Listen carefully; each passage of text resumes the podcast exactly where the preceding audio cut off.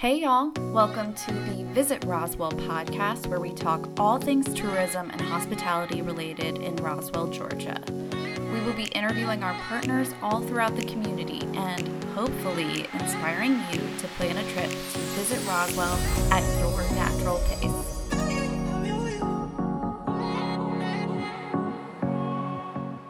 Hello, ladies and gentlemen. Welcome back to another episode of the Visit Roswell podcast, where we talk all things hospitality and tourism related to the uh, Roswell destination. And today we've got an exciting guest on, somebody who has uh, become to be well known in the community. It's got um, a big job and a lot of responsibility. Um, who has really joined us uh, a couple of years ago from all the way across the country, and that is Jeff Leatherman, our director of the Roswell Recreation Parks, Historic and Cultural Affairs Department. Jeff, good to have you on. Glad to be here. It's always a pleasure to be able to uh, hang out and talk about what's going on in Roswell. Absolutely. You got it. So, you know, I kind of gave a little teaser about where you've come from, but you literally came across the country to land in Roswell. So, give us a little bit of background on what you were doing before this gig and, and what brought you into the area. I know, West Coast to East Coast, and couldn't be happier um, about the move. And so, you know, before this, professionally, I was um, managing and I was the director for Sacramento County's Regional Parks uh, Department. So covered the entire county, Sacramento, uh, managed about 60,000 acres of parkland um, and really was kind of that open space trails and river park system uh, for the county. And so as you look at um, kind of some of the draw factors um, of Roswell, the Chattahoochee River, and for me in California, the American River have a lot of similarities. Um, but that even before that, I was working down in Southern California uh, for about 10 years, uh, running a recreation and parks department down there that uh, covered three incorporated cities, served about 200,000 uh, people uh, in our service area um, inside of those three cities. And we ran um, very similar to the city, all kinds of parks and recreation um, programs and activities and aquatic centers and facilities. But, you know, reality is my career started back when I was about 12, 13, 14 years old, and I started volunteering um, in my hometown, uh, working for the rec department, but then also volunteering to uh, earn my ski pass. And so we worked the parking lots uh, back in the day as part of our ski team, and then transitioned professionally into lifeguard and summer camp counselor, and truly took the path um, of a recreation professional, uh, both before college, through college, and then after college. So it's really been a lifestyle choice for me, gosh, probably since I was 14, 15 years old. So you actually majored in it? You went to school for it then? I do. So I have my degree in recreation administration. Um, I have a community and commercial recreation emphasis, and then a marketing minor uh, that kind of rounds out my bachelor's of science degree. So it's essentially a business degree that also sprinkles in recreation theory, recreational classes, but then also local government. Um, and the um, political science aspects of local government and operating recreation programs. That's awesome. I don't I don't think I realized that about your marketing too. Um, you know, I, my degree is in tourism and commercial recreation with a minor in marketing, marketing mm-hmm. management. So I didn't know we were similar in that area, but uh, that's good stuff. And it's I feel like you see a lot of people in the recreation sector that kind of end up in it. So the fact that you you know went for it from the get go is, is pretty cool. Yeah, we tend to be a, a, found major. I remember my first rec class, like the 101 class, yeah. and I was the only freshman in the class. Everybody else was either juniors or seniors because they had already been through kind of their first two years and were figuring out that this was a pretty cool place to be. And so um, I was one of the very few um, freshmen in those classes for sure. That's awesome. Yep, yep. I know. I know it all too well. It makes a lot of sense. Um, that's great. Well, so let's talk about the park system specifically. Um, and you know, a lot of people might be asking, why are we talking tourism and parks? You know, because parks are typically frequented, um, yeah, I would say predominantly by residents. But then when you have assets like ours, you do draw a lot uh, from outside of the community. And, and for me, I think it directly relates uh, into a quality of life issue. And when you've got a great park system with regard to the actual physical spaces, but also the programming, then you've got I mean, I think that ties directly into your quality of life of that community. And I'm a, you know, a believer that people want to travel to destinations that have a great quality of life. So what, what is it specifically about our park system where we stand out and really hmm. shine? We have, and, and you know ties back into that career destination place for me but we as a department but more importantly as a city you know regardless of whose department they fall into we have these assets that people are trying to manufacture in our own community we have them naturally and we have them organically and what i mean by that is we have the chattahoochee river you can't manufacture that destination um, in and around a city. It has to be there naturally. We also have the history of our community with our historic assets. The Old Mill Machine Shop. We have um, the uh, Vickery Falls as part of that. But then you also have then a national park system that is literally embedded inside the city limits. And when you start to look at those kinds of assets from kind of a tourism and destination quality of life, you're able to drive in our community and access um, different locations throughout our community that would normally be reserved for the mountains of Georgia or normally be reserved for kind of what people I think envision of themselves going out to Aspen, Colorado, and you have these um, long trips that you have to take, get on an airplane, and then now you're finally out hiking someplace. And reality is, is you can go on a 10 mile hike, not see a house in um, in the area, and access that almost solely within the limits of the city of Roswell. And and to have those types of recreational assets starts to meld and blend in kind of this quality of life and this destination making where people are happy and healthy being here but then they're also beyond that they have an opportunity um, to come in and visit what's happening here locally and so you've got those two kinds of pieces that are here together and it's an easy weekend trip it's easy to come from the perimeter or inside the perimeter, take a half hour drive, come to Roswell and feel like you have a destination um, right here at your fingertips. So it's not an all day drive or a two day drive, it's 30 minutes and here you are. And you have that luxury of life and you start to talk around the tourism piece.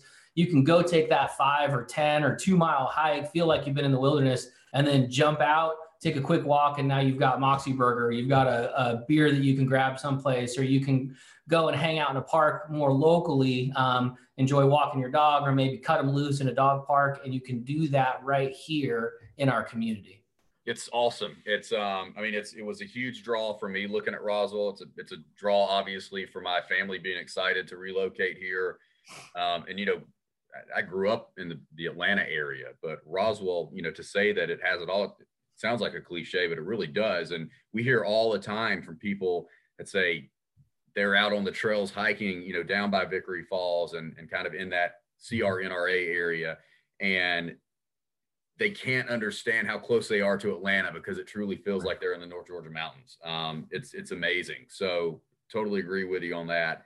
Um, so when I mentioned earlier that you have a lot of responsibility, you know, it's a big department, you have a lot of staff, but you touch a lot of different things. And, um, you know, some other communities you might just be over the recreation programming and the fields and the athletic, but here you're also over those historic and cultural affairs. And, and those include three of our historic homes that are open to the public for touring. There's programming that happens at those locations also.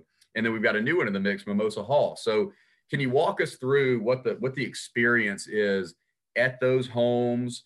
You know, what visitors who have visited previously, maybe a couple of years ago, might see differently now? How, how does that tie into the plan? Yeah, and we have, and you're right that you know I think the the department as a whole, you normally wouldn't find all of these mixed together. But just as we talked about two minutes ago, you normally wouldn't find these kinds of assets in a community, and so it drives at the need to be looking at them holistically.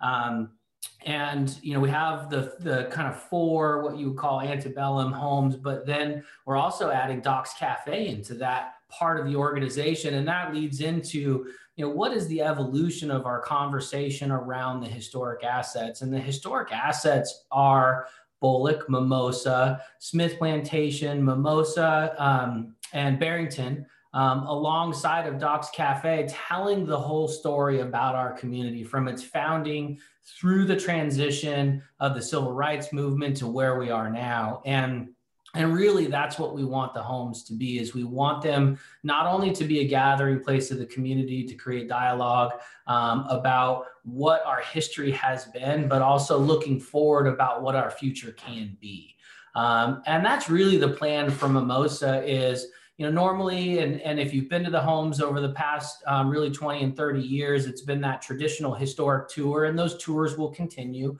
Um, the coronavirus, and we'll talk about that too, is has kind of played it a little bit differently. And, and the reality is, is that we've had to change our business model to adapt to the limitations and the lack of just kind of free for all that the homes have normally been for tours and, and accessing those facilities. And so we've created a reservation system where people can access the traditional tour or do it on their own through a cell phone tour, which we've always done the grounds tour by cell phone.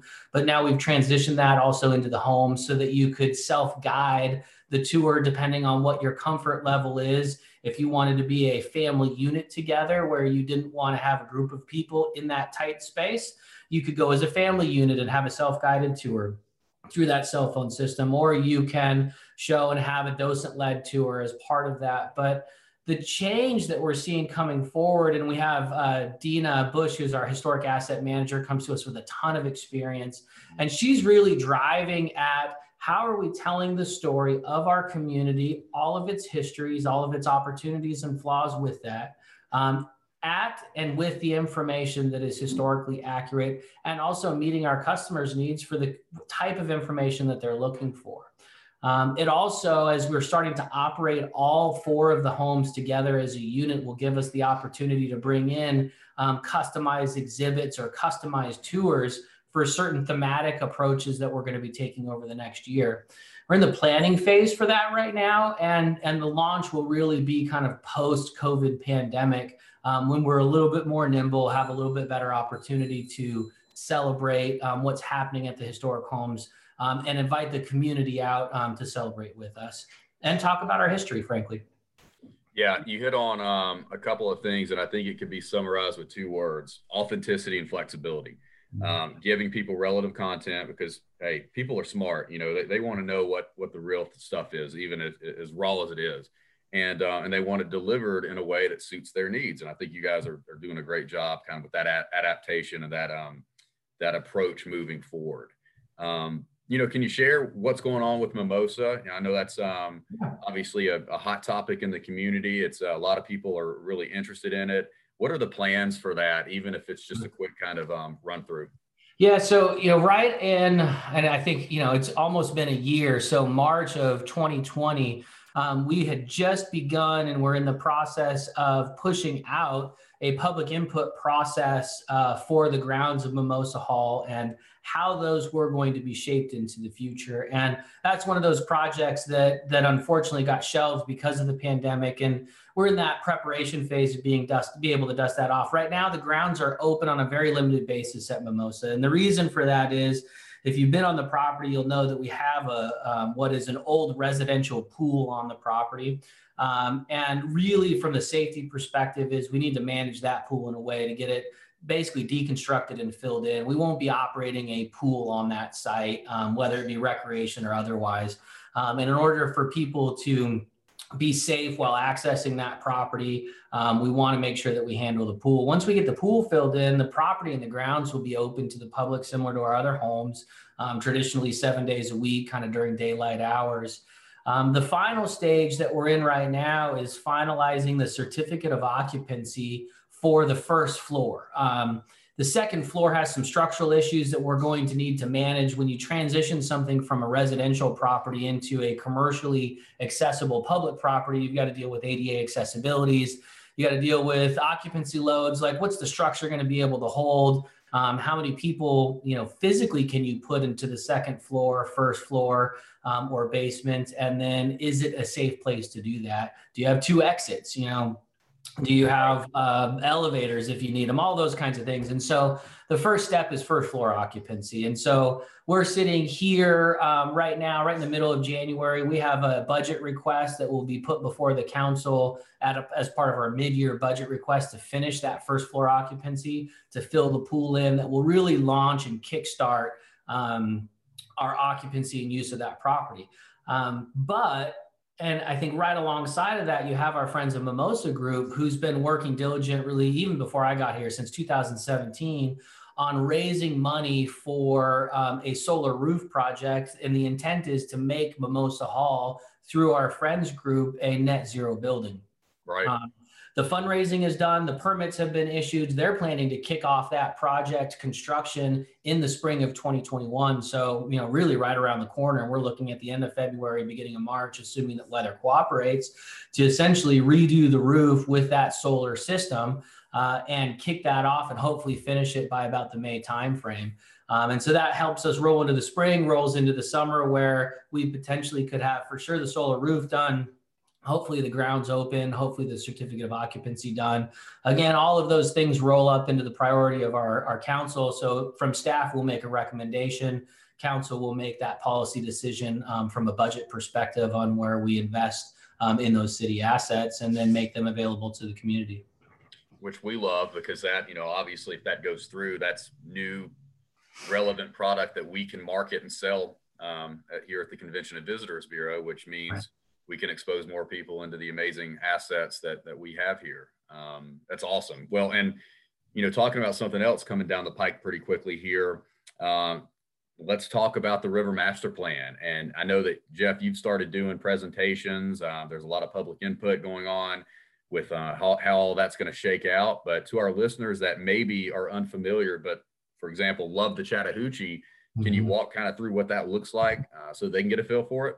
Yeah. So, you know, as we talked about, the the assets that we have as a city are, are one of a kind. And when you look up and down the Chattahoochee River from a public access local control, the, the riverfront in Roswell is one of the few locations that is unencumbered by um, development, um, but is also um, unencumbered by um, the national park system. They're adjacent to us um, on a couple of different places, but then um, we have local access and control. So we're able to have a little bit more, I would say, development than what you would traditionally see in a national park systems from our playgrounds to restrooms to picnic facilities um, to larger lawn areas that are right adjacent to the river. Um, and coming alongside of that is our multi-use trail where we've got, you know, six, six and a half miles of multi-use trail, both asphalt and boardwalk along the Chattahoochee that is accessible by all members of the community, including our visitors.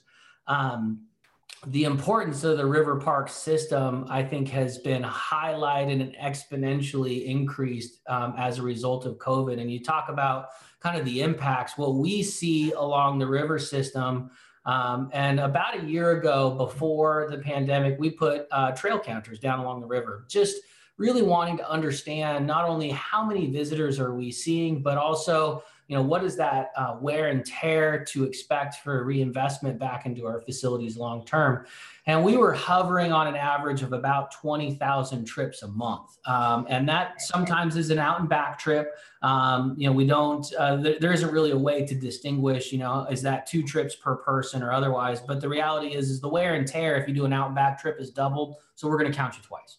Right. Uh, what we saw post pandemic. So, if you remember those days when we shut the parks down, where you could still access our parks, but all the parking lots were closed, we kind of dropped down to about a 10 to 12,000 trips traveled during those two months. As soon as we opened the parking lots back up, it jumped up to 50,000 and it stayed there at 50,000 trips um, a month on average.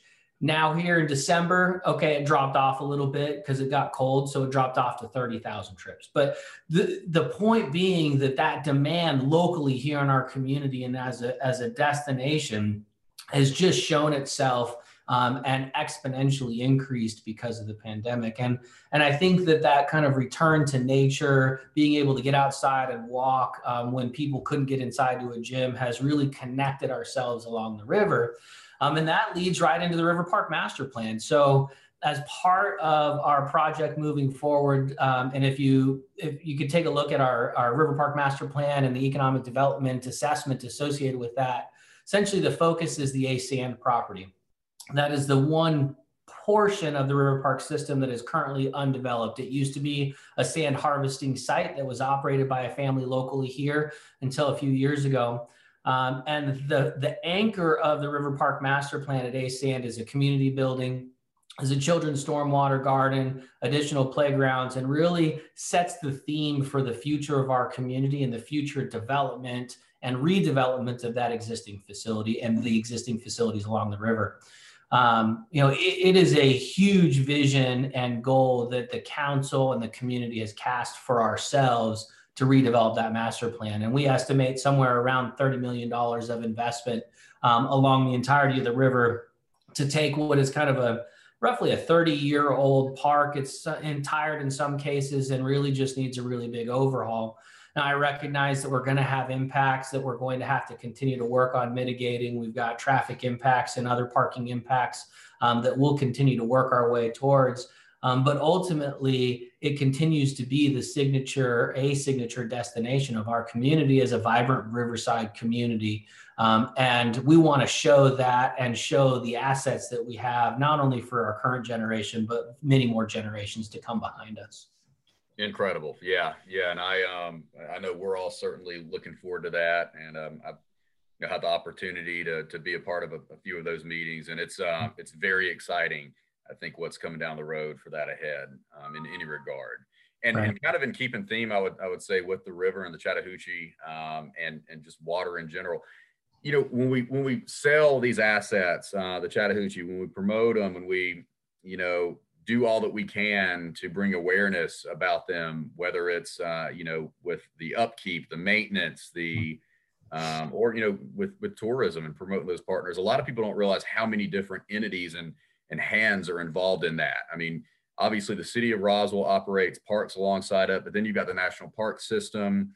Uh, you know, down by Vickery Falls and Old Mill Park, you, you kind of traverse into the Chattahoochee River National Recreation area. Um, so, so talk about how many of those different kind of entities play hand in hand to one another, and is that seamless communication? Uh, is it something that you, you, typically don't step on each other's toes, or or do you work together pretty often? You know, I, I think the the river in and of itself, and the River Parks Master Plan, um, I think is one of those common I would say projects and assets that that most people see the vision and agree with the vision. Um, the, the huge advantage that we have along the river is that you know 20 30 40 years ago um, people before me saw the value in protecting where they could um, natural areas and that's where you have the national park system um, they also saw the value that if you can't connect people into the river um, and, and that's not just the Chattahoochee, but if you can't show its value, whether it's the Chattahoochee River or any other river, it will get lost. And in Georgia, it gets lost behind the trees. It gets lost um, behind, in some cases, as you look kind of upstream and downstream, it gets lost behind private property or commercial development um, and things that aren't connected to us emotionally, personally, physically start to lose their value. And and I think as as an organization and multiple organizations, and you rattled off a couple of them: the National Park Service, Fulton County, the City of Roswell, our sister cities with you know upstream and downstream and across stream with Sandy Springs. Um, and then the advocacy groups, we have the Friends of the National Park Service, the Chattahoochee River Keepers that are all there generally with the same goals in mind of, of allowing people to appreciate access, um, and then ultimately protect the river in different ways. Um, and those partnerships, at sometimes, like with any partnership, can be at odds with each other. The vast majority of the time, um, they're not at odds. We're here to partner with one another, and the reality is is that we're all codependent on each other for our success. Um, we're codependent on the national park system um, because they're part of the regulatory environment that we exist in, along with Fulton County and along with the state of Georgia, frankly. Um, there's regulatory environments that we have to operate in and, and self check to make sure that we're developing along the river responsibly and appropriately. Um, but then also that we can help each other out when you start talking about um, enforcement, where you know not always can the national park rangers get down and do enforcement action um, in their facilities, especially when they're busy and they're stretched out over 30 miles of river system. Um, and so sometimes we'll assist them and they will assist us where necessary to take enforcement action where it's needed within the city limits of Roswell.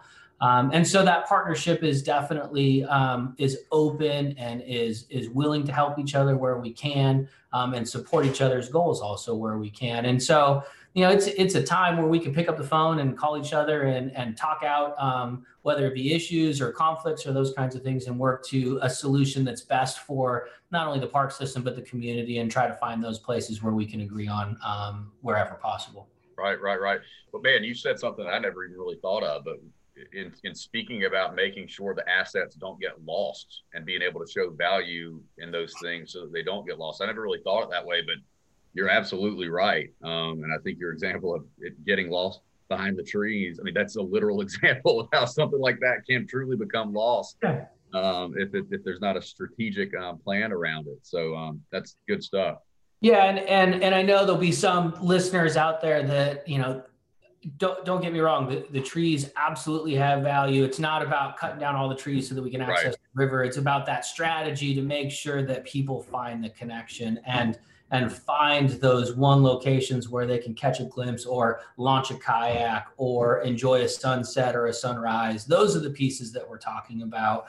Um, and and it's it's the balance. And it's so important to be able to find the balance in, in all that we do so that you have um, protection alongside of recreation, and and they can really work together. Absolutely, sure thing. Yeah, no doubt about it. Well, you know, you talked about COVID earlier, and we talked about uh, you know the, the, adaptation around the pandemic. And every episode, we've talked to our different uh, partners, whether they're an organization or uh, you know a small business, on on how they had to, to shift gears. But you know, you, you all do a lot of programming that a lot of the, the different community members rely on and, and they look to. And that obviously um, shifted and, and you guys had to do a lot of adaptation around it. So what were the biggest impacts that you saw both, you know, in terms of the physical space of the parks? I know you had to uh, do some things with, you know, closing down in terms of parking and, and things of that nature, but also with the uh, the programming of, you know, some of your classes and some of your activities. How did you get around all that and yeah. push through?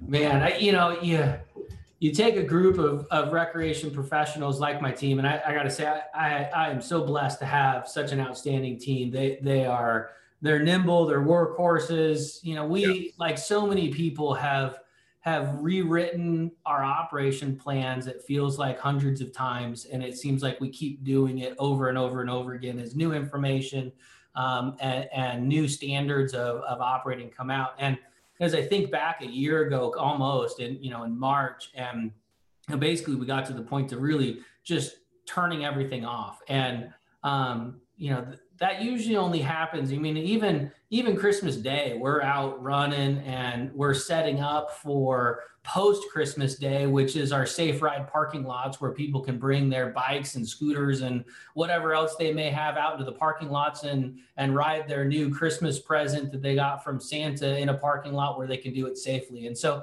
you know, there, there isn't a day that we're not out doing something to benefit the community in our parks and facilities. And and to get to that point where we had to just kind of shut everything down, block the parking lots because of all of the unknowns and probably like so many people, it feels like a lifetime ago um, that we had to do that. And then as we started to just understand, okay, what does the future look like in order to operate programs and allow park access safely? And um, that included a, a pro, where really it's about a 55 page document for how we reopened all of our facilities for summer camps. And that was our big push in the spring of as we looked at summer camp coming and there was a lot of conversation about people returning to work.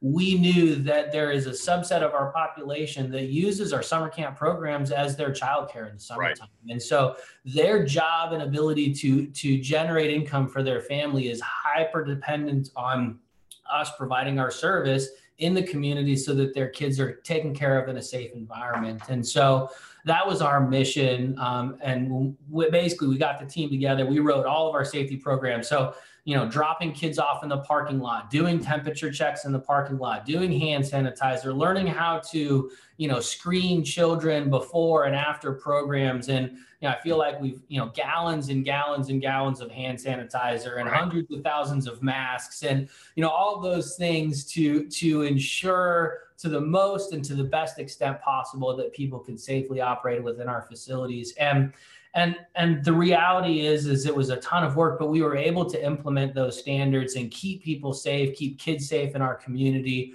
while participating in the program, hopefully supporting families in a way that they felt safe to participate. And we in a lot of ways, we, we decreased our numbers intentionally, changed our operating model so that we could keep numbers down, we could keep kids spread out. I'd say the biggest um, disadvantage and things that are still in place is the indoor facilities are still closed just as a um, an operating model where you can't normally you could just come into our facilities you could go to open play gym um, play basketball or you come in and use the restroom and that's the portion of the operation that is still shut down just to manage our cleaning cycles.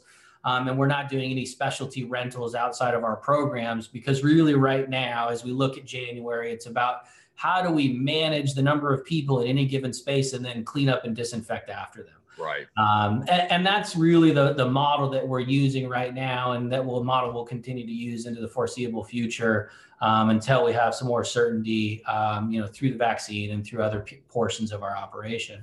Um, and so it's you know, as I think about it, that's probably the biggest thing that we did. And the reality is, is that you know, as I look across the communities of Roswell and, and businesses have had to do the same thing, it, we are all so interdependent and codependent on one another. Right. Um, and and we have a great industry. I was on uh, the phone with the directors at Alpharetta, the directors over at Johns Creek and Sandy Springs, and even further down into different cities in uh, Georgia as we were just kind of game planning how is it that we're going to do this? And we are so blessed as a community that we have indoor spaces that we manage as a city.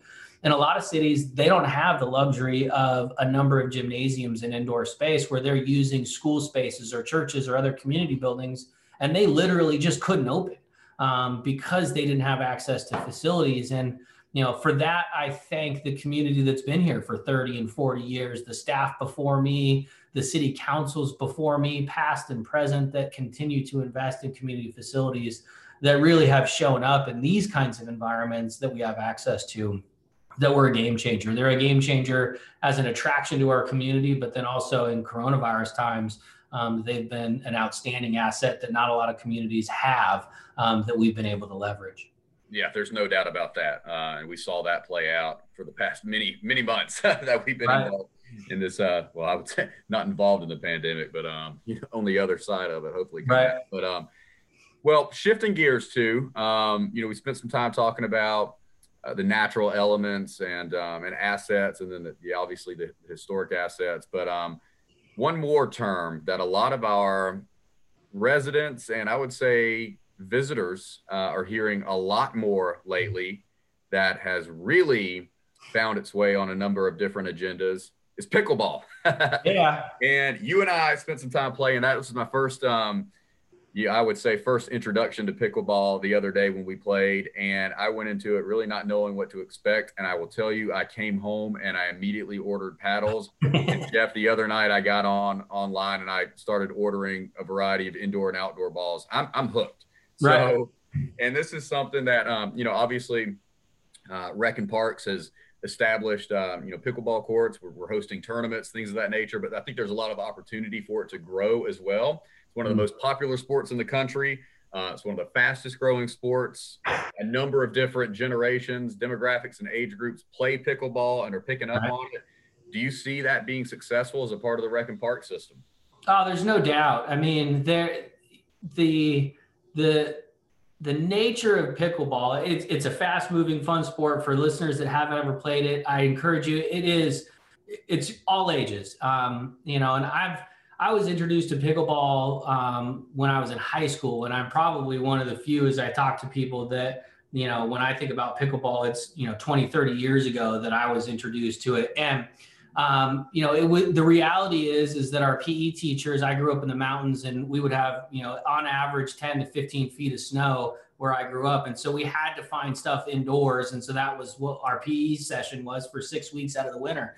And it was awesome. And, and so, you know, that has grown over time to where communities of all ages, um, I go down and play with my kids. I have all the way from a second grader all the way up to a, a freshman at, at, Roswell High School. And, and all my kids enjoy playing. Um, my freshman whoops on me. And so it is, um, it's a great sport, but but it, it transcends generations. Um, you know, youngest all the way up to our um, active adults are out playing.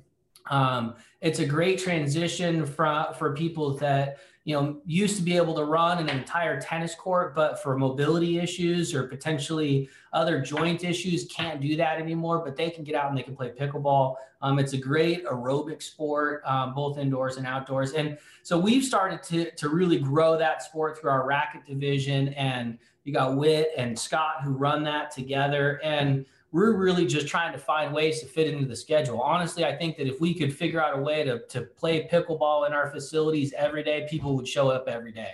Right. Um, you're starting to see, you know, lines being painted on existing tennis courts so that tennis courts can be used as a dual purpose type facility.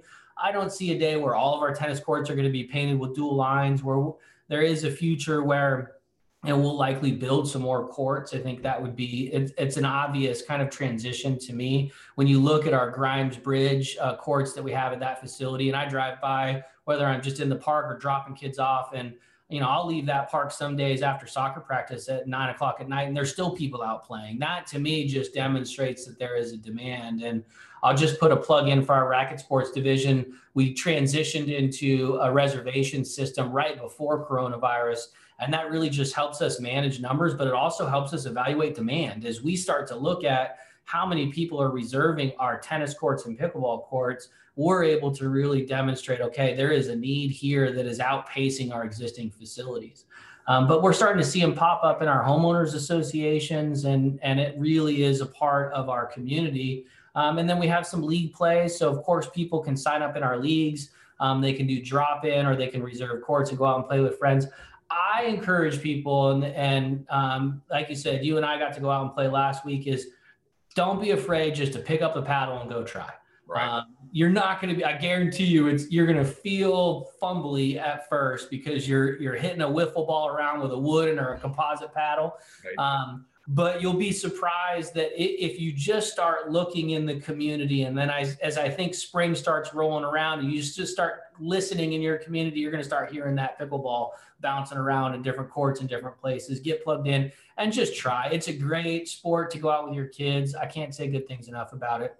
Um, and then in the midst of the pandemic it's also a great sport because you can go out and play singles. If you know you've got underlying health issues um, you can be outside and play um, and you know, then as you start to think broader, I was out um, just outside of uh, Lake Chatuge over the weekend, and we were just driving around checking out the community. And there's a huge complex with like 15 courts out there. Right. And it, I also think that there's going to be some destination play, and we'll start to see those pop up in our community in different areas. Um, sometimes those are operated by cities, sometimes they're not, but they're a, a destination um, in and of itself for tournaments or just for getting out and having fun. Absolutely. Yeah, it's funny. The uh, the one you're mentioning too, uh, up in Hiawassee, that you know that was, and they'll admit this. I mean, these were rundown uh, tennis courts. I mean, they converted that entire thing, and now they're hosting all kinds of tournaments. And it's um, you know, Jeff, when you and I were playing, we met a nice gentleman and got to play with him too. And he said something that stuck with me. He said, you know, I used to travel with my golf clubs when I travel for work. It's mm-hmm. much easier now to travel with a couple paddles and a, a couple balls. And um, I started thinking about that because you know Roswell sees a lot of business transient um, style business, people coming into town, you know, for quick meetings at their corporate headquarters or with clients. And um, nothing against golf. I love playing golf, but man, if we can capitalize on some of those folks and expose the park system to those visitors too. That's uh, that's all good, and it's yeah, you know, potentially revenue generator. So. Well, you're absolutely right, and you know, part of the the work that that our racket sports and you know, kudos again to them and to Whit and to Scott. You know, in in transitioning some of those indoor courts that we have painted on our gyms, it gives that ability where you know, golf isn't necessarily an all weather sport. Um, you know, you can't play golf uh, when it's raining, but shoot, you can get in if we can, you know, get you in inside during some of our pickup games during the day when, you know, generally the youth in our community are at school and we can co-locate some of those programming elements into our gymnasiums and get, you know, either flexible scheduled adults or even um, retired adults into our facilities. That's our goal. You know, we we really want our, our community facilities to to feel and to be a community asset. And so the more that we can program those with with what the community is looking for, the better.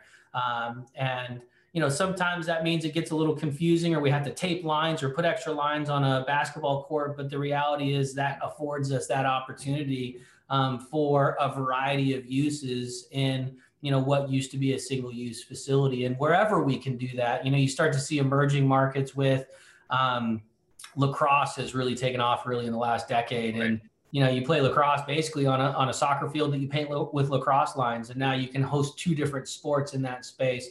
Rugby is another emerging market in our community, also can be played on a football field. So the more that we can find ways to leverage and use the community assets that we have for multiple sports. Um, you know, cricket is right behind that as an emerging sport, and we're seeing lots of cricket happening in our community right now. Right. Um, that can be played on our large baseball fields, and so you just start to try to find those niches um, in our community where possible, and we can, you know, utilize our facilities and co-locate activities and help people program. If you haven't ever heard of the game of petanque, is another game that we yeah. play on occasion in our community, and we hosted last. Well, this is now two years ago. Um, a what turned out to be a couple of international travels, but we had 200 petanque players here in our community down in modified courts that we worked with community organizations to be able to build to host a 200 person tournament. Right. Um, so, you know, there, there are so many cool assets that, that we have in our community and, and we want everybody in our community, you know, from our cultural programs all the way through to our recreation programs, historic assets to to feel like they have a, a place in our community, to feel represented in our community, but then have an activity that they enjoy participating in and find their own niche um, here as a part of our community in Roswell. Man, I'll tell you, the other day we took our kids to the playground at Roswell Area Park and I looked out into one of the fields in the outfield, and there were a bunch of guys doing something crazy, and it took me five minutes to realize they were playing cricket. Yeah, I mean, yeah. I had no idea, but and, and I thought to myself, who would have thought we had cricket in Roswell? But that, I mean, I think it, it lends itself to what you're saying. We're, you know, we're um being welcoming of all these different things and, and taking advantage of the space that we have to be able to offer those things to these individuals. So it's um it's fantastic. Um, well, Jeff, you and I could talk all day long. I could, I know this could go for another three hours, but um, I know we've covered a lot of very relevant information that our listeners are going to find valuable. Um, certainly appreciate you, you being here. And every time we um, host an episode, we uh, we ask our guests uh, a couple different questions specific to the destination. So you had um, a visitor, a fa- uh, friends and family, somebody coming in from out of town, maybe somebody you're hosting from another rec department uh, out of state, how would you tell them to experience Roswell? Well, I would tell them that what they can expect coming into to our community is that it, it's a place of you know that, that feels like home. It doesn't matter if you live here, it doesn't matter if you're visiting here, it doesn't matter for what purpose you come. Um, this is a place that, that, feels like home and it feels very natural. Um, expect to be welcomed by the community. Um, expect a vibrant um, community that has hidden gems that you only find, you know, sometimes in big cities, but here we are, a community of 100,000 and and you can you can travel onto um, you know the east side of 400 and go out mountain biking and then you can transition yourself um, through our downtown corridor. You can get out to Leita Thompson and you can you can build some sort of clay pot which i am terrible at and my instructors continue to try to help me out and i'm, I'm a, just a lost cause. But then you can fire that pot in a wood fired fired kiln um, that has been built by the community as a donation for the future of our community in partnership with Kennesaw University, and then travel into Canton Street to enjoy a bite and then finish at the river. You can do that all here in our community while feeling that sense of home and place and family. Um, but also be prepared to not want to leave. Be prepared to find an opportunity potentially for yourself um, and potentially for a business or for yourself to live in um, because it is a place that can suck you in um, as not only the work life balance that we have, but also the community and the people that you live around. So um, be careful what you wish for because just by visiting, you may be a long term resident. Yeah, Jeff, I think after uh, after this podcast goes live, you're probably going to have about 50 real estate agents wanting to pull that audio to you. it is awesome. free for anybody. it's um man, and it's totally true, and I couldn't agree uh, more. I mean, it, it's absolutely true, and it's um it's where you want to stay, you know, for a very very long time, and it's mm-hmm. why so many of our, our residents do, and it's it's again it's why so many of our visitors. Uh, either come to visit here or try to relocate here, and that that's true. We hear that every weekend we're out and about in the community. Yeah. Um, So give us five words that best describe Roswell. Man, it is, and, and I, I, touched on them just a little bit, but but I see it as it's a home. Um, it's a place to call home. It's family. It's community. It's vibrant. Um, there are opportunities everywhere, um, personal, professional. Um, this is a great place to be, and it and it continues to get better, not only by the people who are living here, but by those that are leading it. Um, it it's an outstanding place to be. Awesome, awesome. Well, we've covered a lot of different information, and I've got a feeling that after this, uh, when this podcast uh, is is posted to all of our different social media outlets, there are going to be a number of our listeners that want to obtain more information, want to find out uh, how to get more info on the you know the programming, the different facilities, the different amenities. So, uh, what's the best way to get info uh, for our recreation parks, historic and cultural affairs department. You bet. So roswellgov.com backslash register will drop you into all of our registration, over 900 different programs um, all the way from young infants all the way through our active adult programs. And so you can find it all there. We have just relaunched that registration page. So it will look and feel a little bit different, but it is uh, by far a great enhancement. Again, great team behind me. And then roswellgov.com backslash parks, you can find all of the information about our parks and facilities. Um, any upcoming things. Like us on our Facebook page um, and all of our other social media accounts. We love connecting with our community. Um, I will say just one other to keep an eye out for is we will be working our five year strategic plan um, coming up uh, in the next year or so. And we love to engage the community on that. So put that marker on the table for people to be watching for uh, here in the next probably six months or so. Good deal. And for more information on Roswell as a destination, on our parks, our dining, our hotels, various tourism partner organizations that we partner with. Check out www.visitroswellga.com. Follow us on Facebook, Visit Roswell, Georgia, spelled out. Instagram, Visit Roswell GA. Ladies and gentlemen, thank you for tuning in to another Visit Roswell episode on our Visit Roswell podcast. And we look forward to being with you next time. We appreciate it.